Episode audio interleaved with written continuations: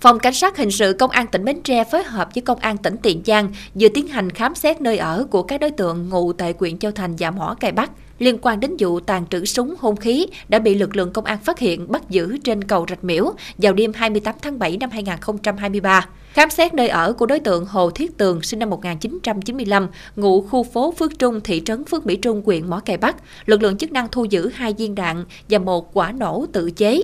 Như đã thông tin trước đó, một nhóm gồm 31 đối tượng ở Bến Tre tàn trữ súng hung khí rồi hẹn với một nhóm thanh thiếu niên ở tỉnh Vĩnh Long di chuyển trên xe ô tô đến địa bàn tỉnh Tiền Giang gặp nhau để giải quyết mâu thuẫn phát sinh từ trước. Do làm tốt công tác phòng ngừa, Công an tỉnh Bến Tre đã chủ động phối hợp với Công an tỉnh Tiền Giang triển khai các biện pháp công tác, quy động lực lượng, phương tiện, kịp thời trấn áp bắt giữ các đối tượng. Tại hiện trường, lực lượng chức năng đã tạm giữ 4 khẩu súng 25 viên đạn, một quả nổ tự chế, một bình xịt hơi cay, một áo khoác lót chống đạn, 5 chao bấm, 2 túi ni lông chứa chất bột nghi là ma túy, 11 điện thoại di động, 6 xe ô tô và một số giấy tờ khác có liên quan. Qua test nhanh 31 đối tượng thì có 16 đối tượng dương tính với chất ma túy.